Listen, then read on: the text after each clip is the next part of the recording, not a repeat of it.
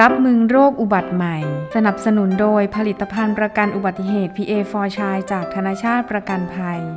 สวัสดีค่ะ รายการรักลูก The Expert Talk ค่ะ ตอนรับมือโรคอุบัติใหม่ สนับสนุนโดย ผลิตภัณฑ์ประกันอุบัติเหตุ PA for ชายจากธนาชาติประกันภัยค่ะ PA for ชายประกันอุบัติเหตุสำหรับเด็กที่คุ้มครองครอบคลุมถึงโรคภัยไข้เจ็บที่เด็กเป็นกันบ่อยๆนะคะ ในช่วงที่สถานการณ์โควิดระบาดมากว่า 2 ปีค่ะ คุณพ่อคุณแม่ เกิดความกลัวกังวลกับโรคที่เกิดขึ้นเป็นอย่างมาก เพราะว่าเชื้อโรคก็อย่างที่บอกว่ามีการพัฒนาสายพันธุ์กันมาเรื่อยๆ แล้วเจ้าโรคอุบัติใหม่ มันก็มักจะจู่โจมกับเจ้าตัวเล็กของเราเนี่ยราคาเป็นประจำเลย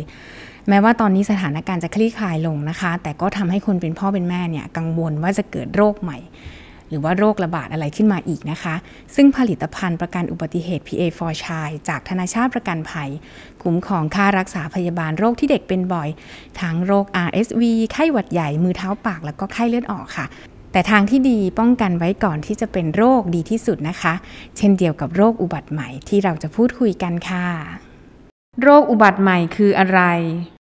ได้อยู่กับ The Expert ค่ะ รองศาสตราจารย์นายแพทย์พงศักดิ์น้อยพยัคฆ์ค่ะ สวัสดีคุณหมอค่ะ สวัสดีครับคุณตอยครับครับ ค่ะ อย่างที่บอกค่ะครับว่าโรคอุบัติใหม่ครับ มันมีโรคเกิดขึ้นมาใหม่ ๆ มากขึ้นมากมายเลยครัค่ะบคุณหมอครับอย่างที่เรารู้เนอะโควิดค หรัรืบอว่าโรคอะไรที่มันกำลังจะมาคำว่าโรคอุบัติใหม่ มันมีความหมายว่าอย่างไรครัคะบคุณหมอจริงๆก็แปลได้ตรงตัวนะครับว่าเป็นโรคที่แบบเราไม่เคยเจอมาก่อนค่ะไม่เคยรู้จักมาก่อนค่ะวันดีคืนดีก็มีโรคนี้เข้ามาให้เราได้รู้จักนะครับอืมและที่สำคัญมันก็กระทบกระเทือนกับการใช้ชีวิตของพวกเราเนาะนะครับโดยเฉพาะคุณพ่อคุณแม่ที่มีลูกเล็กนะครับค่ะครับค่ะแล้วโรคอุบัติใหม่มันมีแบ่งกลุ่มไหมคะว่าเป็นโรคที่เกิดขึ้นใหม่ หรือว่าโรคเดิม แล้วกลับมาระบาดมันมีการแบ่งกลุ่มไหมคะคุณหมอครับ คือปัจจุบันเนี้ยถ้าหากว่าเป็นโรคที่เราไม่เคยรู้จักมาก่อน เราก็จะได้ยินคำว่าโรคอุบัติใหม่นะครับค่ะโรคกลุ่มที่เคยเป็นมาก่อนเนี่ยอาจจะไม่ได้ถูกจัดอยู่ในกลุ่มนี้เพราะว่ามันก็อาจจะไม่มีไม่ได้มีการจัดกลุ่มที่ชัดเจนนะครับค่ะเพียงแต่ว่าก็เป็นโรคที่เราไม่เคยรู้จักมาก่อนอืมแล้วก็กลับขึ้นมามีอาการกับมีอาการมาให้เราได้เห็นอืมมีอาการให้เราได้ได้ต้องเฝ้าระวัง แล้วก็ค่ะได้รู้จักกับมันครับค่ะก็เลยเรียกว่าเป็นอุบัติใหม่ แนวโน้มโรคอุบัติใหม่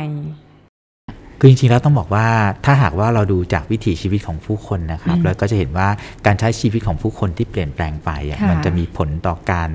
ติดต่ออมการเกิดโรคเกิดขึ้น ผมยกตัวค่ะอย่างเช่นเนาะปัจจุบันเราจะเห็นว่า ชีวิตของคนอะมีชีวิตแบบคนเมืองมากขึ้นอืมโรคที่เราเห็นก็จะเป็นโรคที่เกิดกับคนเมือง อย่างเช่น โรคไม่ติดต่ออย่างเงี้ยครับอืมความรุนแรงของโรคก็มีความรุนแรงมากขึ้นค่ะอย่างเช่นมะเร็งอย่างเงี้ยอ่าเป็นก็เป็นมากขึ้นเนาะคนเป็นมากขึ้นค่ะนะครับเป็นแล้วก็รุนแรงมากขึ้นค่ะโรคไม่ติดต่อก็อย่างเช่นเบาหวานเอ้ยความดันโลหิตสูงเนี่ยครับค่ะมันเป็นอุบัติขึ้นมาเพราะวิถีชีวิตของเราที่เปลี่ยนแปลงไปอืมนั้นตัวของโรคอุบัติใหม่มันก็จะรวมทั้งกลุ่มที่เป็นโรคติดเชื้อ และโรคที่ไม่ติดเชื้อค่ะซึ่งก็จะเปลี่ยนแปลงไปตามสถานการณ์กับสิ่งแวดล้อมที่เป็นอยู่อืมส่วนโรคติดเชื้อเองเราจะเห็นอย่างเช่นโควิดนะครับอืมแต่เดิมเขาก็บอกว่ามันเป็นเชื้อที่มาจากสัตว์เนาะอ่าไม่ได้มาอยู่ที่คน แล้วมันก็ค่ะติดต่อมาถึงคน ก็แสดงว่าถ้าหากว่าวิถีชีวิตของเราเปลี่ยนแปลงไปค่ะสิ่งที่มันไม่เคยเกิดมันก็จะมีโอกาสเกิดขึ้นนะครับอืมนั้นถ้าหากว่าถามว่าเราจะคาดการณ์ได้จากอะไร ก็คงจะคาดการณ์จากการใช้ชีวิตของเรานี่แหละนะครับ การที่จะมีโรคจากสัตว์มาสู่คนได้มากขึ้น ก็หมายความว่าเรามีมีโอกาสลงไปคลุกคลีกับสัตว์ชนิดต่างๆ มากขึ้น นะครับและสัตว์นั้นก็มีเชื้อโรคก็นำโรคมาสู่คน ส่วนโรคกลุ่มที่เป็นโรคที่ไม่ใช่โรคติดต่อ ก็เป็นผลมาจากการใช้ชีวิตของพวกเรานี่แหละครับผมอืมมาจากพฤติกรรมไลฟ์สไตใช่ล์ใช่ใช่เรียกว่าโรคตัวเองทำใช่ครับก็จะเป็นใช่คบโรคที่มันเกิดขึ้นใช่สอดคล้องกับไลฟ์สไตล์ครับของเขา ถ้ามันมีโรคได้สังเกตนะคะคุณหมอขาว่าโรคอุบัติใหม่หรือว่าโรคโรคที่เกิดในระยะหลังมันเป็นโรคที่จู่โจมกับระบบทางเดินหายใจของเราอะค่ะ แบบนี้มันเกี่ยวกับสภาพอากาศหรือสภาพแวดล้อมอะไรด้วยไหมะครับ ด้วยความที่ถ้าเป็นโรคติดเชื้อครับ การติดเชื้อในระบบทางเดินหายใจอะมันติดเชื้อได้ง่ายอืมใช่ไหมครับบ่อยเพราะว่าถ้าหากว่าเราเดินเดินไปแล้วก็ลมเราก็หายใจเอาลมเข้าไปอ่ามัมันก็มีโอกาสติดได้ง่ายเนาะค่ะแต่ถ้าหากเป็นโรคที่ติดเชื้อทางอื่น อย่างเช่นอ่ติดเชื้อทางเพศสัมพันธ์อย่างเงี้ยอ่าถ้าเราไม่ใช่คนที่ไปมีโอกาสเสี่ยงค่ะเราไม่ได้มีเพศสัมพันธ์อะไรที่มันจะทำให้เสี่ยง โอกาสติดเชื้อมันก็ลดลงเราจะเห็นว่าระยะหนึ่งเนี่ยโรคเอดส์อะมีการติดต่อ แต่มันก็มีกลุ่มเสี่ยงและไม่เสี่ยงเห็นไหมครับแต่โรคทางเดินหายใจเนี่ยมันติดต่อทางเดินหายใจทุกคนต้องหายใจอืมนะมันก็เลยมีโอกาสติด เชื้อได้มากขึ้น ระบาดได้ง่ายขึ้น ใช่ เราจึงเห็นว่าเป็นโรคที่อาจจะเป็นไวรัส ใช่ครับ ที่เกิดขึ้นได้ง่ายใช่เหมือนอย่างโรคที่ที่เราบอกว่าเด็กเป็นบ่อยอะสี่ครับโรคก็คืออ่า มือเท้าปากครับ RSV ไข้หวัดใหญ่แล้วก็ไข้เลือดออกมาใช่จากไวรัสถูกต้องพวกนี้เป็นโรคติดต่อที่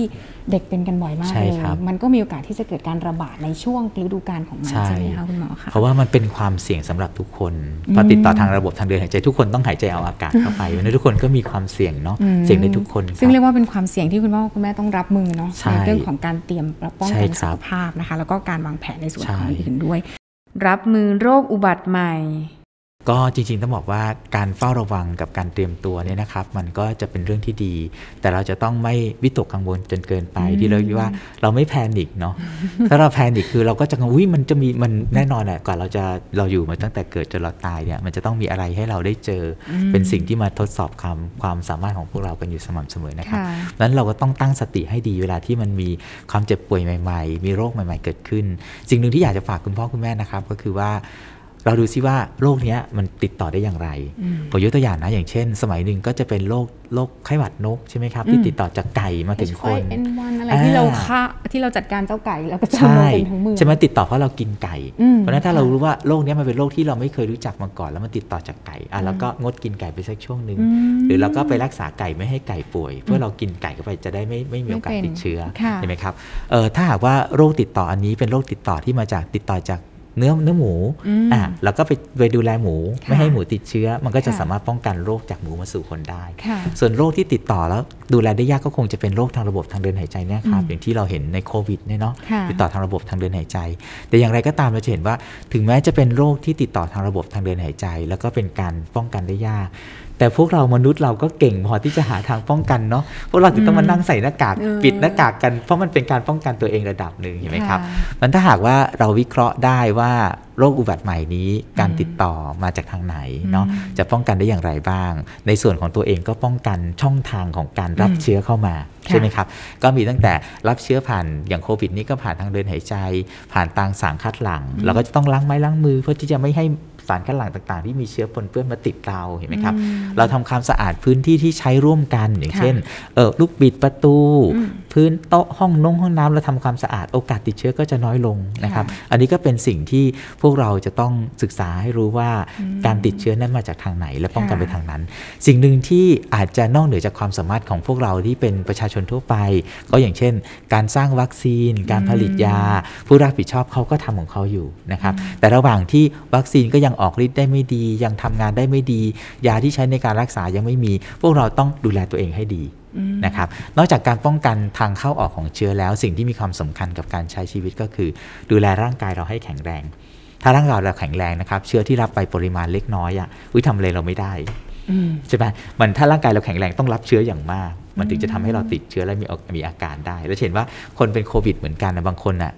มีคนผู้ป่วยโควิดในค่ะบ้าน บางคนเขาอยู่บ้านเดียวกันก็ไม่เห็นไม่เป็นป่วยอืมอะเขาอาจจะแข็งแรงมากเนาะค่ะดังนั้นการดูแลร่างกายให้แข็งแรงทำได้อย่างไร ซึ่งคุณพ่อคุณแม่ก็สามารถจะส่งเสริมลูกได้เหมือนกันค่ะอย่างเช่น การออกกำลังกายเนี่ยสำคัญมากเลยเนาะ เด็กๆเนี่ยแม้แต่เด็ก ๆ เองนะ